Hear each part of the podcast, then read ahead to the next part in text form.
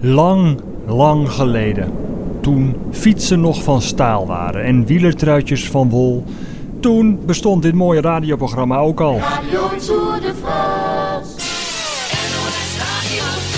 Kijken of we verbinding kunnen krijgen met de motor met Jorrit Jorritsma. Nooit was de Tour zo'n gefriemel met secondes als in 1989. 5, 4, 3, 2, 1. Hij staat op de pedalen, hij gaat het platform af. Liefhebbers van de stopwatch loopt het water dit jaar in de mond. Greg LeMond, 50 seconden achterstand op Laurent Villon. Dat is bijna onder deze omstandigheden onmogelijk om in te halen. Maar je weet natuurlijk maar nooit. Het begint al bij de proloog. Daar waar alles om tijd draait, om de secondes. Daar vergeet titelverdediger Pedro Delgado dat er überhaupt zoiets als een tikkende klok bestaat.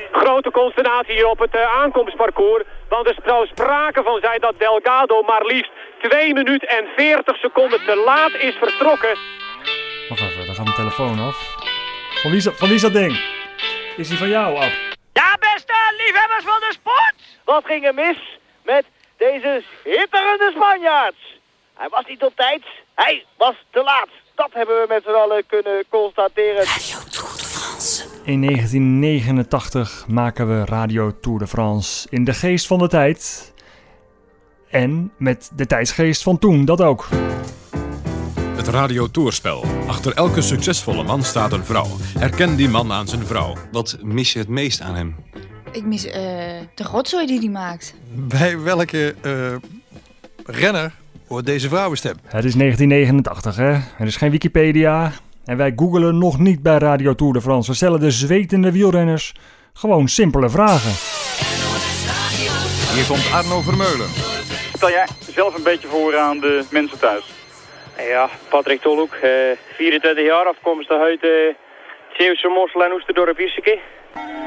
Ondertussen verslaan we Nederlandse etappezegers in ritten tegen de klok. Ja. Leo Driessen. Wat? Ja, kom dan.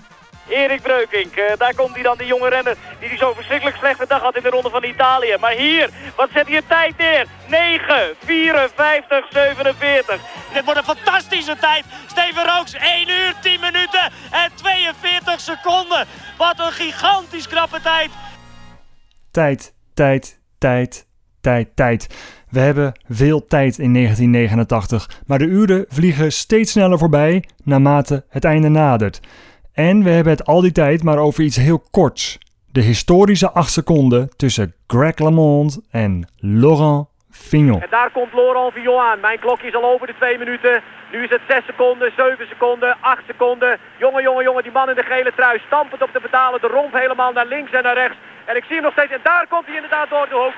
Achterstand met 5 kilometer te gaan. 38 seconden op Greg LeMond. Hij gaat de Tour de France, gaat hij hem verspelen hier, Laurent Fignon. Oh, wat een sensatie hier op de laatste dag op de Champs-Élysées. 27, 41, 42, 43, 44, 45, 46, 47. Tour de France 1989 is gewonnen door die kleine Amerikaan Greg LeMond. Radio Tour de France.